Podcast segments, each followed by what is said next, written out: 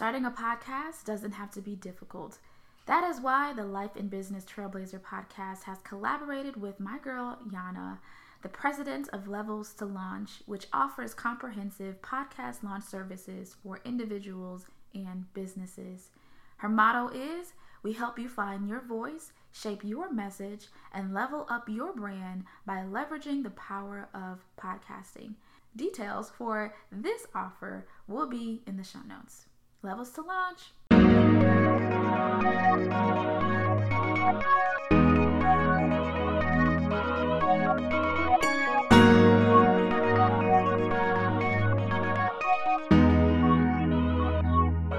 Hello, everybody. Welcome to another episode here at the Life and Business Podcast. I am so excited that you're here. For those of you who are joining us for the first time, my name is Daniela G. And today I am very excited. I have a wonderful guest, Mr. LeRon L. Barton, um, who is so awesome in all his right. And today's conversation is going to be a little bit different than the topics that we typically cover in the podcast. Uh, we are going to be addressing race, mass incarceration, politics, and writing. So, LeRon, welcome to the show. Thank you for having me. I really appreciate it, and I'm uh, excited to be on today. Awesome sauce. Now, before we uh, dive into the main conversation for today, I want to loosen you up just a little bit. So, I'm going to ask you a podcast guest engagement question. So, the yes. question for today is if you had a superpower, if you could have a superpower, what would it be and why? Man, uh, you know, this is such an, such an interesting question. Like, I always think of two things, but it's like I'm, but but it's like I'll be aside. Like, I like to fly. Like, you know, mm-hmm. I, I, you know, I like to be free. Um, I mean, I sometimes like look at the birds and just how they're able to just sort of float through the world and just just sort of catch air and and it's funny because I I have a really bad um, bad fear of heights, but it's just I just feel like you know flying is something really lyrical and really mm. beautiful about it. You know, I mean, like mm. as far as like birds and, and, other and other animals to fly. I mean, you know, like one of my favorite animals is uh is uh penguins, and they can fly and swim, and it's just like man, like you know, just to be able to just fly would would just be pretty incredible. Awesome, awesome, awesome. Like I'm also very afraid of heights as well. Um, right. I fly by choice, but right. um, I think for me it's just like I I don't do heights. You know, if I have to, I will, but I'll be screaming all the way to the top. Um, and so I feel for me, if I had a superpower, I would love to have the ability to teleport anywhere. Uh, yeah, because you know, walking walking sucks sometimes, and driving from place A to place B is not always the funnest. So, for me, if I had a superpower, I would love to teleport just anywhere, back to the future, in the um, actually back to the past, in the future, uh, to work, to my car. I would love to have the ability to do that oh my god, like um, to be able to time travel. Oh you know, man. Uh, you know, for me, like I've, I've always said this, you know, that uh, I, I want to live forever. Like yeah. I, I don't want to miss anything. Like you know, like can you imagine like there, there's going to be several iterations of the iPhone, and it's going to be just like all this technology that you know we're going to miss out on. And I'm just I'm just kind of bummed by this, but yeah. you know, just to see just to see everything, uh, yeah. I think that would be uh, if if I can you know, honestly, yeah, like um, to live forever. But at the same time, you know, you would you would like outlive, you know, your uh, you know, your relatives, and it just, you know. Yeah, yeah. No, I feel I I feel for me, if I could live forever, it would it, would, it would definitely be a beautiful thing. Um, I once heard people say that like when you die, you don't truly die because your spirit is still here.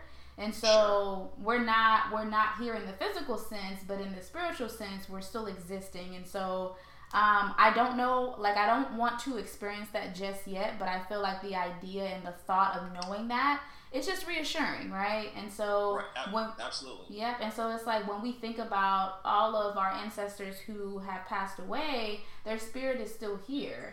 Now, right. do we know how to tap into that spirit? Is the question. I think many of us don't know how to do that, but I feel that they're with us and they'll continue to be with us. And then once we expire, our spirit will be here and then we'll see you right. know like the future generation grow and expand and so it's a beautiful thing to to kind of witness and experience that so when my time comes I'll experience that. But for the now, I feel that it's very reassuring to know that our ancestors are here with us today. Right. Yeah. So awesome. Great conversation. So, all right, let me go ahead and jump into reading your bio. So, LeRon L. Barton is a writer from Kansas City, Missouri, currently living in San Francisco, California. Uh, a graduate of, is it Paseo Academy?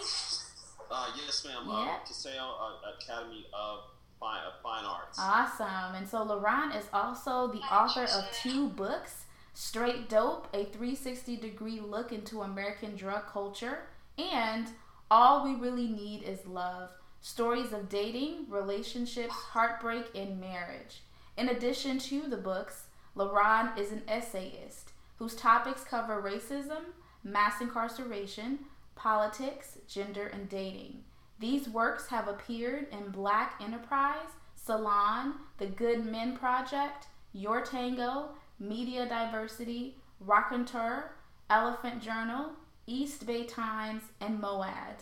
As a young man, LeRon has had to live with a stutter. At times, it was debilitating and confidence hindering, but he has learned to manage the stutter and not let it stop him from taking on another passion public speaking.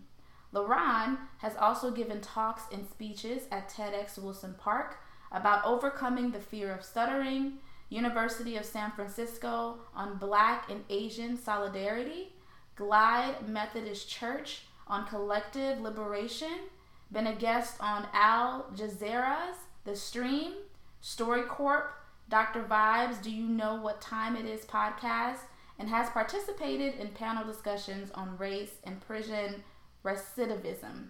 In his spare time, LeRon mentors young men in San Francisco and loves to backpack around the world. What an amazing bio! You are just such a brilliant, a, a brilliant individual. Um, I also love to write, um, and I'm also slowly getting into the public speaking arena.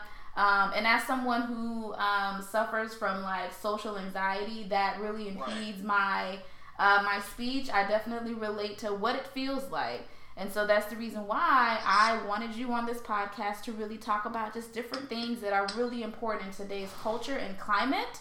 Um, and so just to kind of give a little bit of backstory, I'm actually from St. Louis, Missouri. So I was born in oh, Haiti. Yeah, I was born in Haiti, and then I was raised. I was raised in St. Louis, Missouri. So it's really interesting to see people um, not too far uh, far removed from where I'm from. Sure, sure, sure. Yeah, awesome, awesome, awesome. All right, so let's go ahead and dive right into our topic for today.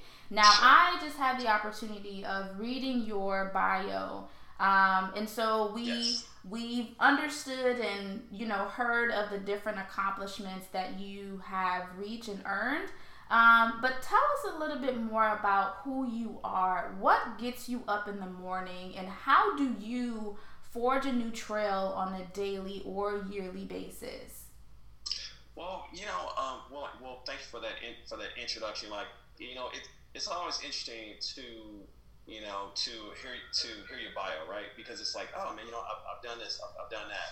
Um, what gets me up, uh, t- to be honest with you, is um, it is um, trying to create something different, trying to create something something new. Like you know, I you know I always say, you know, every day is another chance to make it right, mm. right? It's an, it's it's another chance to uh, to get it right, and so I'm always fascinated by you know creating new projects, by learning, by you know, um, having great conversations and to really uh, elevate different voices. You know, um, a lot of my work has to do with uh, with with race, this form of uh, racism, white white supremacy. You know, talking about the the effects on race uh, with um, with with African American uh, people, spe- specifically Black boys. Um, I am very passionate about mass incarceration because I do feel like that it is 21st century slavery, and I do feel that um, that it is an incredibly uh, important part of our of our lives, and that it needs to be discussed. You know, too many people kind of treat mass incarceration as uh as as long as it's not seen, you know, it's not a problem, mm. or they treat it like, okay, well, it's your fault you got locked up when when we never really look at the um, the, the conditions that are created that I'm not going to say allows, but that has people make the decisions that they make. You know, so yeah, you know that's what you know that's what kind of gets you know that's what kind of gets me up. Like I, I just I want to be able to make my mark and to also help with change. You know, or at least illuminate people's minds and give them ideas on how to change. Mm, I love that. Wow. I love how you say that for each day it's a it's another it's another opportunity for you. And I love how you Absolutely. use the the the uh the adjective illuminate, right? It's it's it's it's really your opportunity to show the world who you are and to also display the various gifts that only you possess. I believe that I believe I believe that as as afraid as we can be about the idea of something, there is something inside of us that we can only share with the world. Like no one else has that talent. No one else has that skill. So Absolutely. if we are if we are given the opportunity to wake up every single day and keep showing up and keep doing it, I feel that we should do the thing that we were called to do. A lot of people can't find what that is specifically, but I feel that there is something inside of each and every one of us that only that individual can can kind of share and showcase that skill or talent with the world. Only that person. I I, I agree. I mean, I, I feel like that. You know, as a writer, you know, it's a you know that's God given, mm-hmm. right? So this is what God has has put me on on, on the planet to do. Like, you know, I remember like you know when I was like when I was with my lady a couple years ago, it was like my 30 38th, 39th birthday, and I, you know, not, you know, not to date myself, but I said to her, I was like, you know, babe, I finally know what I'm put on this planet to do, and that is to create stories, to write stories, to to create content that's going to uh, entertain as well as to edify people. And you know, the subjects that I take on, you know, uh, they can be tough, but you, you know, like not everything's like. Uh, rainbows and sunshine. You, you know, like we need to talk about the tough stuff, and so this is why uh, this is why I write the way that I write. Hmm. Yeah. And I feel like too, a lot of people are afraid of having those tough conversations. They would prefer sad, right? to address, right? It's like they would prefer to address the easy conversations, but what truly matters is what they're turning their backs on. And so we're going to dive exactly. into that a little bit more into the conversation. And so I'm really excited to just be educated because I definitely yes, need to do my homework, but I feel that uh, I'm always a student of life, and so I really enjoy learning. And so definitely looking forward to our conversation a little bit um, today. Definitely. So, all right. So let's kind of build on this conversation that we started by uh, switching gears and talking a little bit more about your writing. Um, so you're an author, uh, an essayist, yes. writer. Where does your creativity come from? What inspires you? And what is the message that you want your writing to convey to anyone who reads it? Right. So, as uh, that's a really good question, bro. Man, these are awesome questions. Yeah. Um, my what inspires me is is life. You know, what inspires me is telling telling a story that does not get told very uh, very often. You know, like for example, um, I do a lot of writing about the black male in America, right? And so I feel that a lot of our story is not told because we're not understood, we're we're demonized, and we're we are ignored. And so I try to uh, humanize us in any way that I that I possibly can because society looks at us as demons, and so I try to make sure, hey, we are full body people, you know. Um, and as far as um, Josh, oh, um, I'm sorry. What was the other part of, of the question? I'm sorry. Yep. So it's where does your creativity come from, and what inspires you, and what is the message that you want your writings to convey to anyone who reads it?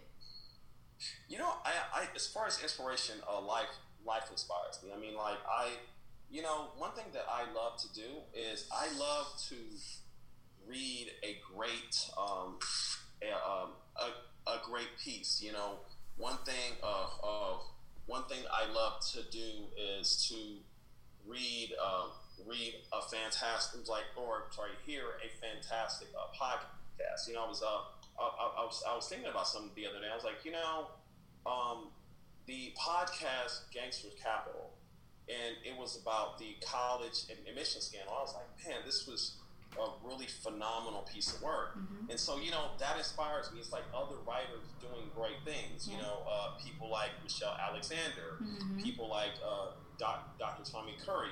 You know, they're they're really kind of like pushing the needle. You know, um, things inspire me, such as uh, such as seeing you know other people really doing really doing some some, um, some great stuff. I mean, you know, one of my heroes is uh, Soledad O'Brien. Mm. I think that her journalism is fantastic. Like it's just, you know, she's ferocious and she, you know, she's just she's smart. And She's, you know, she's sharp. Um, I love I love Lisa Ling. You know, I, I, I love that sort of that in that investigative stuff. You know, mm-hmm. I uh, I read a piece. Um, uh, I'm sorry, I was reading a piece uh, last week about um, gay and Latino men who are being targeted uh, with with meth by older stories that that you don't hear very often. And I thought that it was so good because it showed that you know this is not something that we're just kind of imagining. Like you know this is you know this is real this is real stuff. And so I, I just you know that kind of stuff really like you know when I hear like you know when uh, like when I read a, a, a great piece of uh, journalism or a great op-ed or when I hear a podcast when I, when I, when I read a book it just makes me be like man like you know I want to put something down I want to try to compete with that like you know because mm-hmm. I think that as a writer you know you have to read writers right I mean like you know writers write and writers also read mm-hmm. too and so I believe that when you do that it just makes you want to write. Like I bet that um, let's say like Kevin Durant is like one. Of, he's probably in my opinion, he's probably the best player right now. But he's but but he's but he's not playing right now, right? Mm-hmm. And so I bet that you know Kevin Durant sitting on the sideline and and he's watching these these these these players uh, play, and he's like, man, like I just I just want to just you know like you know get down, uh, and I just want to uh, you know I just want to play. So it's so you can get inspiration anywhere. Yeah. No. Yeah. And I definitely, I definitely agree with your uh, with your sentiment and response that life inspires you. I feel like life is one of the best wisdom shapers that I've experienced because our experiences help drive our perspective and who we are as people. And I love how, with your response, your writing is reflective of the black man experience. And I will have to agree with you that, yes, I feel that black men are dehumanized. You know, anytime anytime that you hear of some kind of shooting, most most likely is going to be of a black man who appeared to be a physical threat but was not a threat but was not a threat because the individual didn't have any kind of weapon, right? right. So it's um, it's very interesting, and I feel that this shows your authenticity and Thank your you. your genuineness and wanting to use your talent and your gift to convey a message that is truly important for all the masses to hear. Well, yeah, I mean, I feel like that. You know, I could look I could write about anything, right? Like you know, this the stuff that I write about is not is. It, I mean, look, talking about um, the plight of the black man. You know, I like I'm I'm gonna be writing a piece this year on how black men are just not able to be seen as victims, right? Mm-hmm. And that kind of stuff is not popular. Like it's not something that you know people are sort of dying to read, or you know, you know they can't wait to share. Yeah. Because the because the fact that we're just like we're not that sort of that I that identity that people really care about. Now, now, mind you, I I write about all kinds of all kinds of black folks, right? You know, I don't spread you like look, you know, when I say I I I love black people, I love black people, right? Yeah. But you know, I I have to lean towards black men because you know because for two reasons. First off, that's who I am. You, like you know, I something like the Spike Lee uh, one, uh, once said, I, and I'll never forget this because it's one of the most important pieces of uh, advice I, I ever received. He said, "Write what you know." right? Mm. And so I'm gonna write what I what I know is is is, is this intimately because I'm that, and and two, I just it's not just for me, you know. Like I I have nephews. I used to be a um, a mentor. I teach creative writing twice a month in the San Francisco County Jail. So I'm all I'm also doing this to uh, to lift us up because if you go on Twitter again, if you society has a very negative view of us, so I'm doing what I can to counteract that. Mm-hmm. Mm-hmm, mm-hmm. And actually, I was reading one of your pieces on your website uh, last week, and um, it it was an excerpt from your book. Um, and let me actually pull up the, the book name, and it's the Straight Dope a 360 yes, degree ma'am. look into American drug culture. And so I found it very uh, interesting how you kind of start the book off by talking about how you were in high school and you left because you wanted to work and you went to some kind of organization that's probably in the area that you were in at the time and pretty much a lot of people just go there to find like menial work. Yeah. And so labor, right? Yep, yep. And so you went there and you found a job that was just like torture. Um, and you were being underpaid. It was horrible. Yeah, you were being underpaid, and the individuals who were offering you and another person a ride were actually crackheads. And so they actually were smoking. I think when they delivered, you and you and the other individual to the Absolutely. work location. And so ever since then, you were kind of like, this is not the life that I want, and you change that. So I find it very, very interesting that you share a very personal experience that's real that happened to you. Let's think about all the people who are experiencing some very real, raw life experiences, but they don't have the ability to actually talk about it. Well, you know, like, well, you know, thank, uh, th- thank you for highlighting that. You know, for me, like, one of my greatest strengths is to, you know, sort of share my life experiences. Yeah. And what I mean by that is, is like, I don't, um, I don't shy away from, you know, sharing like the good and the bad, right?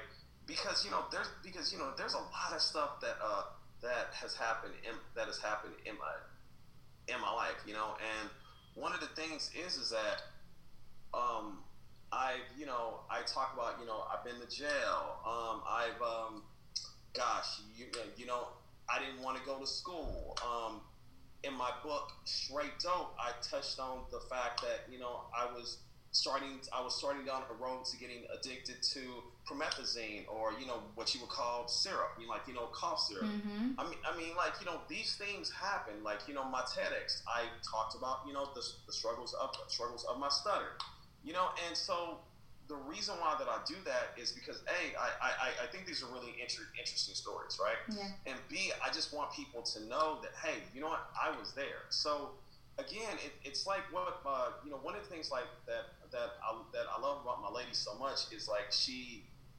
she gives me a lot of knowledge and she's really helped me to realize this phrase of like uh, be of service, right? Mm. And so yeah, you know, I want to be known as a great, great writer, but it's more than more than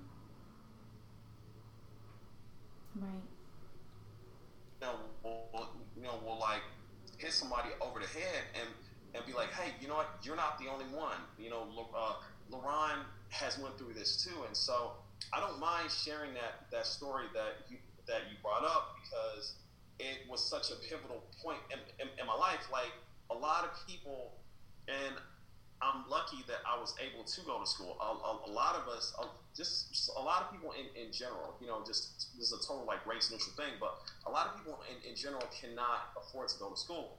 And so I realized that at that point in, in my life, this was the only way that I was going to break out of poverty. Mm. And it was one of the greatest decisions I've ever made, I've ever made in my life because, you know, it changed my, tra- my trajectory. Yeah. Let's face it, We've all been there where we're unsatisfied with our current job and just want to grow, or we feel that we're not the best interviewees. That's the reason why Legacy Republiks exist. Legacy Republik is a premier resume writing and interview coaching service that helps you in amplifying your hidden professional skills.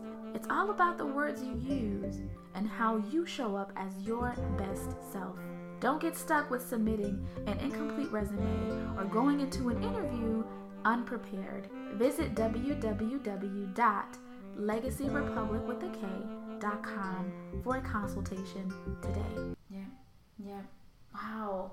You know, it's so, it's just so, I love, I just love authentic stories and just transparency when it comes to life because I feel that the more that we're able to relate to each other, the better our connection, right? And we absolutely. all know, and we all know that we need community because we get so yes, much absolutely. further when we have a collective of like-minded individuals. And so I just love that about your story. And so we're gonna go ahead and dive head first in this conversation about mass incarceration. And so um, there's an author's name that you referenced earlier, and I recall starting to read her book.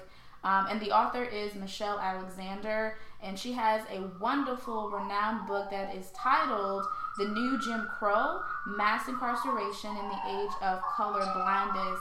And so this book just addresses the business of mass incarceration and how uh, this system is really set up to break and dehumanize the black man. That something so little, so minor, can be amplified as something so major and could cause a black man the rest of his life behind bars.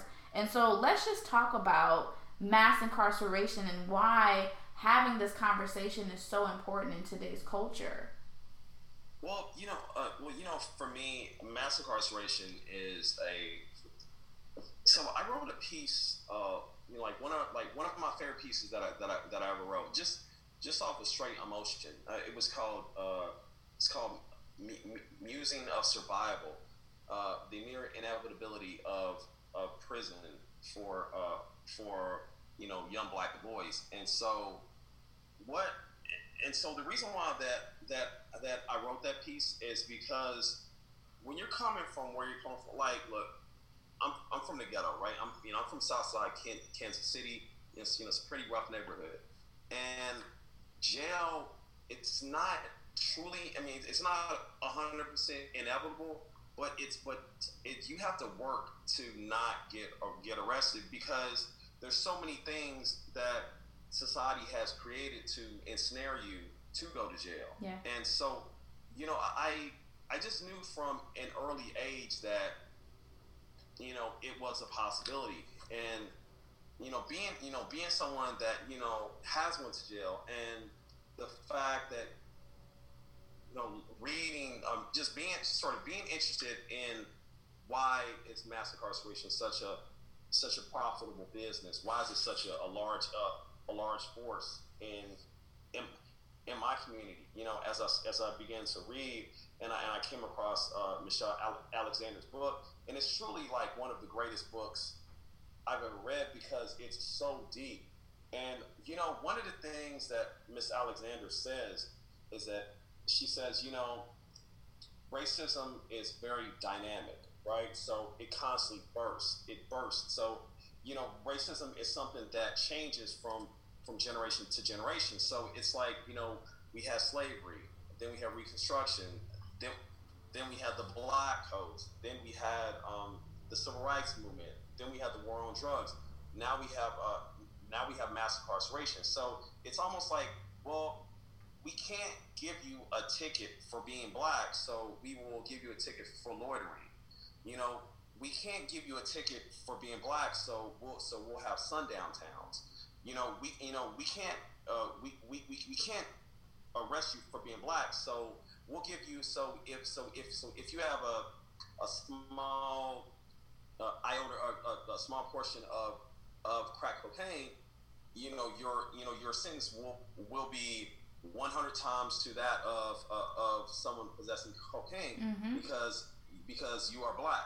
And so what Miss Alexander does extremely well is just like she shows how just how much racism hasn't really changed and just how slavery has has like sort of formed into mass incarceration. You know, I learned the term 21st century slavery from a man by the name of Scotty Reed. Scotty Reed is the founder of Black Talk Network. Very intelligent brother. Just, you know, he's really taught me a lot. And so, um, Miss Alexander's book, she pretty much frames this as, you know, this isn't this isn't a uh, thing where so uh, so let me back up. Yvette Carnell of Breaking Brown said something that I, that I, that I'll never forget she said that when you have numbers of this many numbers of black people being arrested and being incarcerated, that's no longer individual choice. Mm-hmm. That's systemic. And so that's what Miss Alexander Miss Alexander's book, I'm sorry, does better than probably anything that that you will that you will read out there. She doesn't go up, go about it from from a class angle. And you know, that's one of the uh, things that I, I, I, I, have always railed against, right? Um, you know, to me, when you say, "Oh, it's not racist class," that's that's a coward's argument mm-hmm. because it's because it's always race, and because the fact that there are more black men in prison in the United States than there are women around the world. Let me repeat that: there are more black men incarcerated, and when I say incarcerated, I, I mean either behind bars. Uh, at um, at home with um, with a uh, with a house arrest ankle or or as or as we say on paper, which is uh, which means prob- which means probation. There's they are have some form of uh, government incarceration attached to them. than there are women and women of all races in in the United States, England, India, other countries that are locked that are that are locked up so what that means is that this is a targeted this it's a targeted system to ensnare black men and put them behind bars. Mm. Mm. So is there is there a way that black men can avoid getting or being incarcerated? You know, man, wow. That's a really good question. So if we look at the numbers, right? So all right, I'm not in prison, right? I'm I'm not addicted to drugs. Um, I'm doing pretty decent. If we're gonna keep it all the way live, I'm lucky because the system, the the numbers show again. This isn't any. This isn't an an individual choice. This is systemic. Yeah. So, I mean, shit, man. Like you know, Tariq Nasheed once said, "You don't have to be you don't have to commit a crime to be convicted of a crime. Mm. I mean, you know, we see people like uh, like Ronald Cotton's a brother. Um, I forgot what part of the South he's from, but he was convicted. He was charged and convicted of rape of a white woman because the white woman dreamed that she was right by him. Right. So I mean, it's honestly, I don't know. Like, like you know, I mean, like when we are such a bottom cast poor poor group, right? I mean, I you know what? I'll never forget this conversation as long as I live. Um, I had um, I, I, went to San Quentin to listen to a panel and to sort of participate in in a, in, a, in a recidivism talk, right? Mm-hmm. And I was talking to this brother. He was going to be getting out pretty soon. He was like, you know, um, I don't want to parole back to California. I want to parole. I want to parole to Nevada because I don't want to be around, you know, my folks. But the parole board won't let me parole to Nevada, so I got to parole home. So what he's telling me, and, and again, this is what Michelle Alexander's book does so well. She lets you know that it is a system. So, so check this out.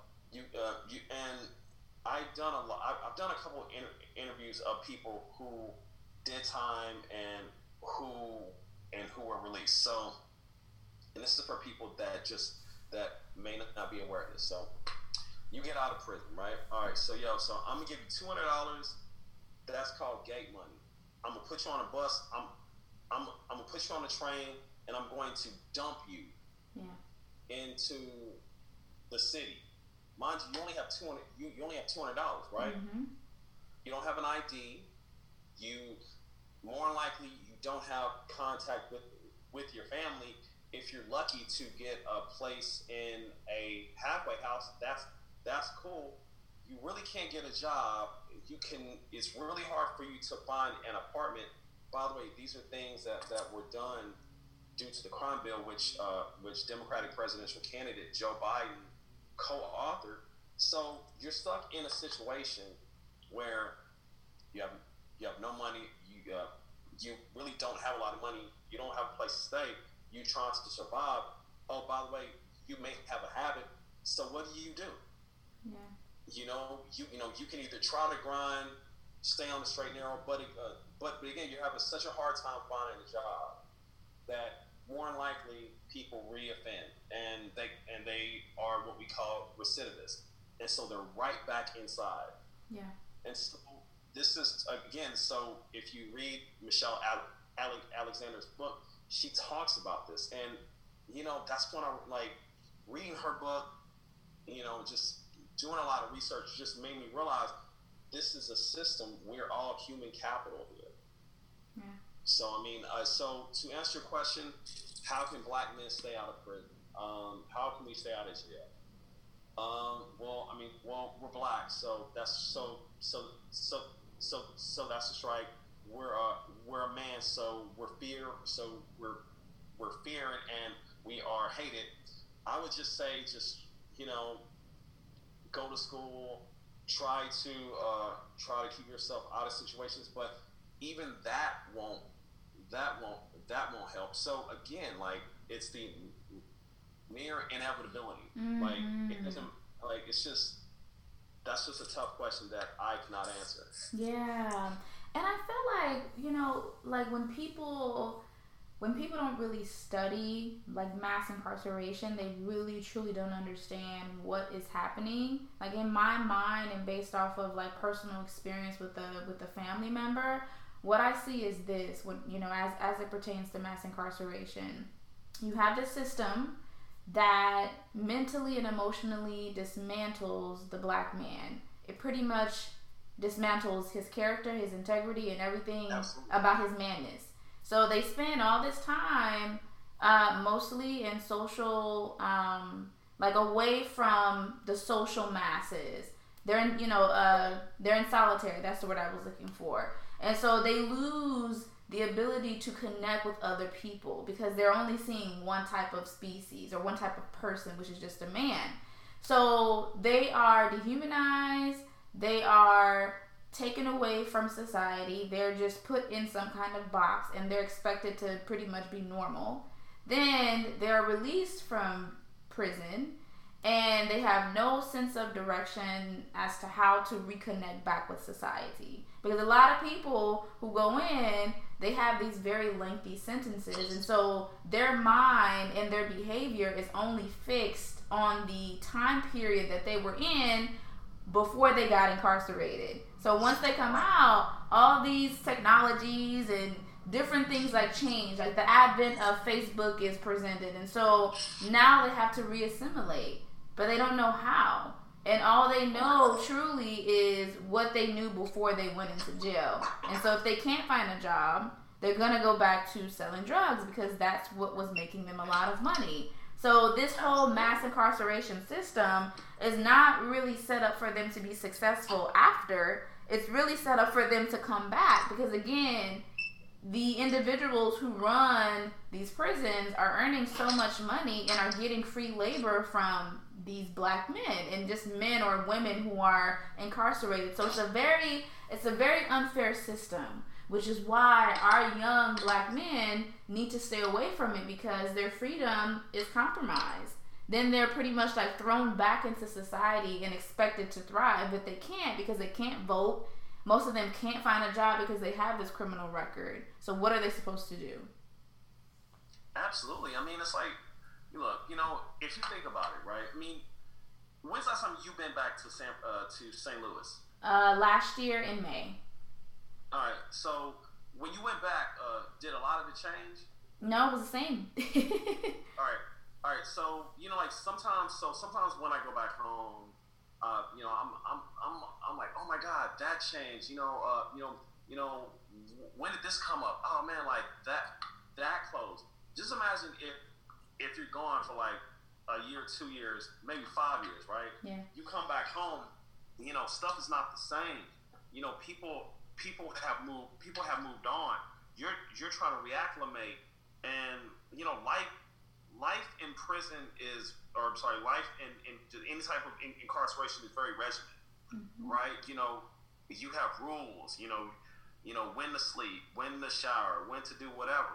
You're let out in, into the world with very little resources. Well, you know, as, you know, as you said, you're bound to reoffend because people are gonna look. People are gonna do what they're going to do to survive, and I don't think like I just. I'm sorry. Like I just.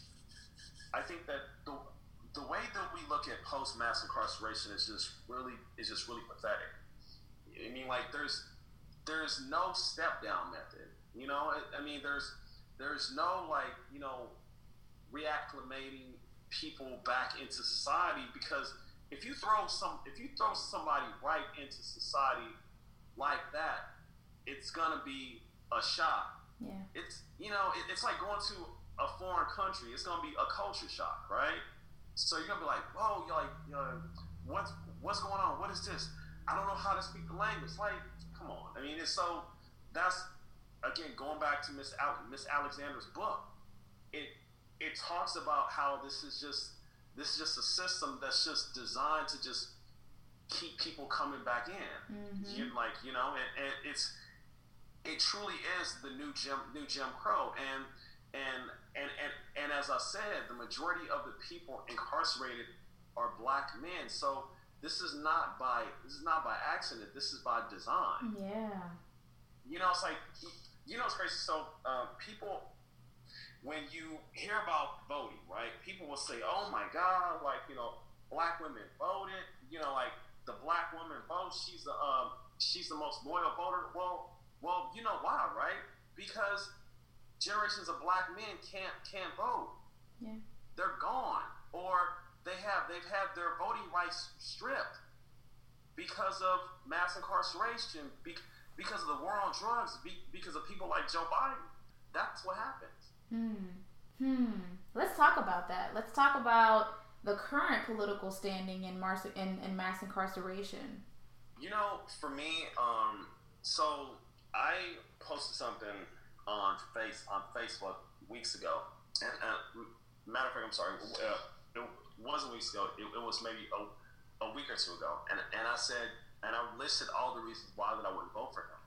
And I said, you know, one thing you have to understand about the 1994 crime bill is that that decimated Black America. Like this thing, it it started the crack cocaine disparity sentencing, which is which is arguably the most racist um, I've ever seen in my life. And for those that don't know what that means, that that that means that for one, you have to have one 100 times the, the the amount of cocaine you will get sentenced the same if you if if you had one time the amount of of, of crack cocaine. Mm-hmm. Who who basically who has who has crack on on on the person more, right? Mm-hmm. Uh, black black people, uh, Latinos. Who's more likely going to have cocaine? White folks, right? Two, what it uh, what it did was it it stopped um, people who are felons from getting public housing. That's that's very important. Mm-hmm. It stopped them from from from being able to get things like food stamps uh, from you know um, stop them from being able to get welfare, right? So you're taking away people's you're taking away so many things that people may need at one point in in their in their life to survive. You know, uh, it's given us the uh, the three strikes law, which is extremely racist, right? I, I mean, it's these are things that are created to house to house people. You know, what I mean, it, it's it's stop uh, like it stop felons and prisoners from from from being able to get Pell grants, from from from being able to get uh, types of financial aid. Yeah. So again, Joe Biden did this, right? S- specifically targeting a certain type of of people. And so as someone who not only as a black man, but as someone who is passionate about mass incarceration, someone who volunteers. Like I don't get paid to teach creative writing in in the jails. I do that because I do that because I want to make a difference. There's no way in hell, and, and sorry, excuse my language, but there's just no way that I can sit across my students and and and teach them and help them try to get a voice, and then know that I voted for a man who has created policies that have made it harder for them to to rehabilitate that may have put them there. It just it doesn't uh, it doesn't work, and you can tell yourself like, look, and you know, I you know I said this to you know I'm, I'm, I'm on my Facebook to black folks. You know what? You can tell yourself anything you want to tell yourself to justify that justify that vote, but under but understand he is responsible for black men not being in the, for not for black men not being in the home. That's Joe Biden. Mm. Mm. So when we when we talk about race, right? We can really go down a rabbit hole of interesting conversations and you know we're fully aware of how race has affected our ability as African American people to propel and move up the ladder, if you will.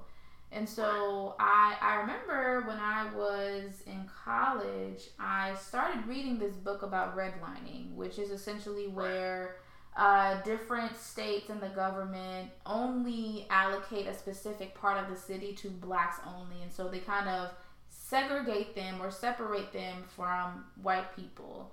Um, right. St. Louis, Missouri is actually a city that has done that, where they have uh, allocated like a specific county just for African American people, and then all the whites would just stay in the suburbs. And so, um, race has everything to do with that. And so, just kind of break that down for us. Like, why, why should we learn and understand how important race is?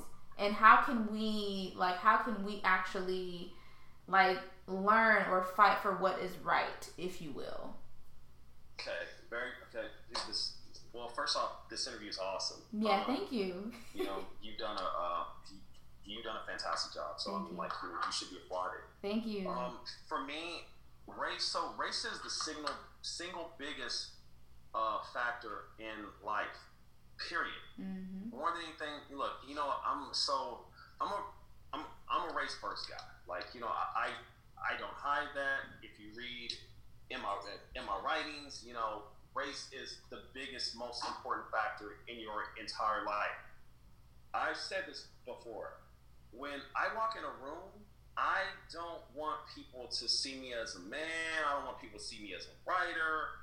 I want people to see. Well, people will see me as a black person first, more than anything. I'm I'm black first.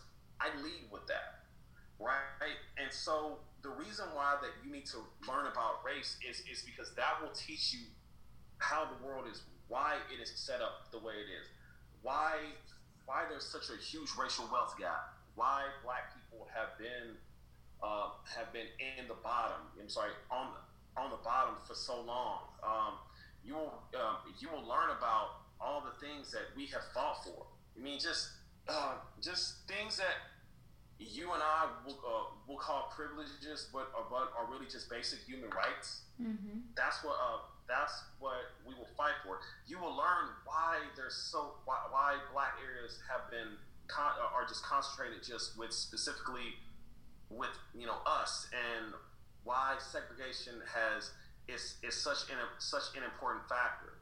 Mm-hmm. You know, you mentioned you know you mentioned redlining. The government had a had a part in red in redlining. You know, the government look. So when people coming back from believe World War One, World War Two, when they were given access to the GI Bill, black people, black soldiers were not able to access uh, their GI Bill. Mm-hmm. So there was a thing called white flight.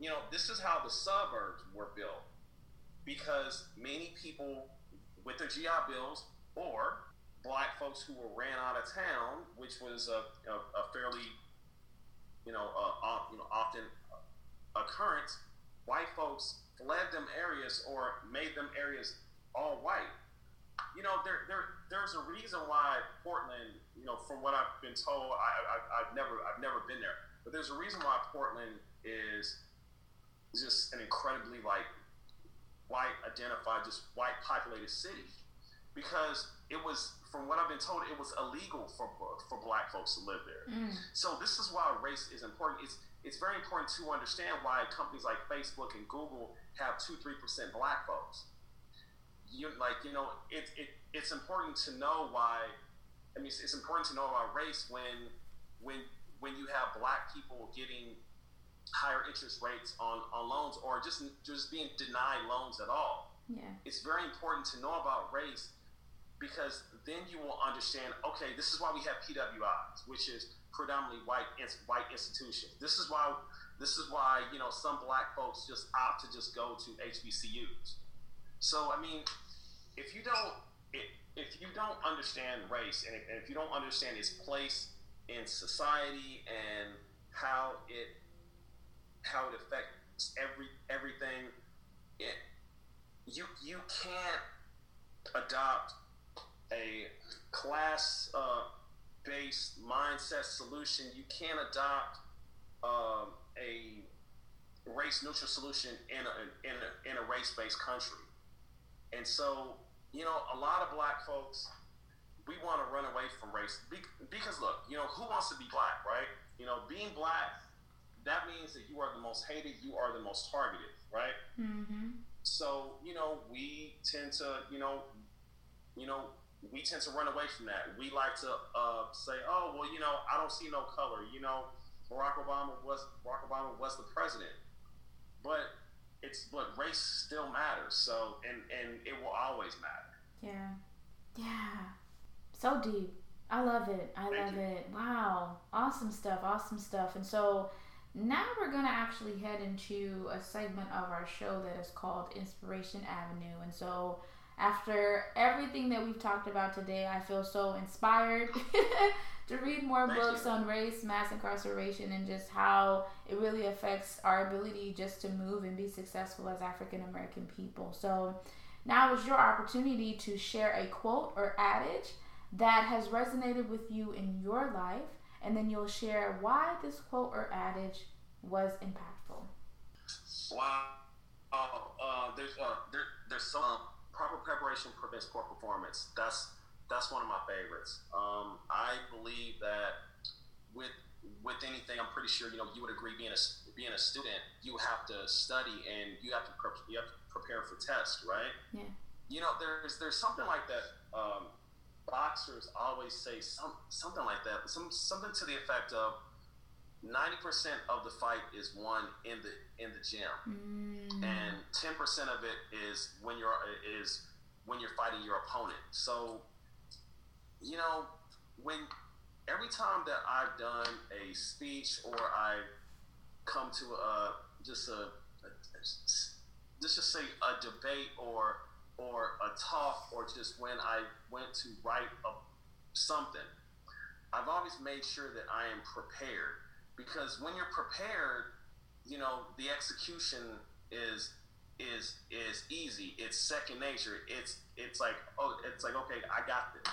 Mm-hmm. So I, I, would say, you know, um, proper preparation prevents poor performance, and uh, and and also something that uh, that Malcolm, Malcolm X always said, like make a plan. Mm-hmm. You know, whenever I'm writing something, I don't use big words. There's really no reason to. Like I, you know, I I think that, um, I, I like to call them like 25 cent words, um, um, and SAT words. I think they sound great. You know, like I, I, I may use them on occasion, but when I'm trying to get my point across, I'm, I'm just going to use plain. I'm just going to use plain speak because my mother's the best communicator I know, right? Yeah. And you know, she talks in a very in, in, in a very plain way. Um, Malcolm X is is my is my hero. He talks in in a very plain way. I always felt like the best communicators are those that anyone can understand. Mm-hmm. And so, you know, it as long as you're just direct and just you just make it plain, you should be, you should be good. I mean, using like flashy words of words of the day. I mean, it sounds good, but if don't nobody know what you're talking about, like you're like you know you you, you, you kind of fail. Yeah, yeah.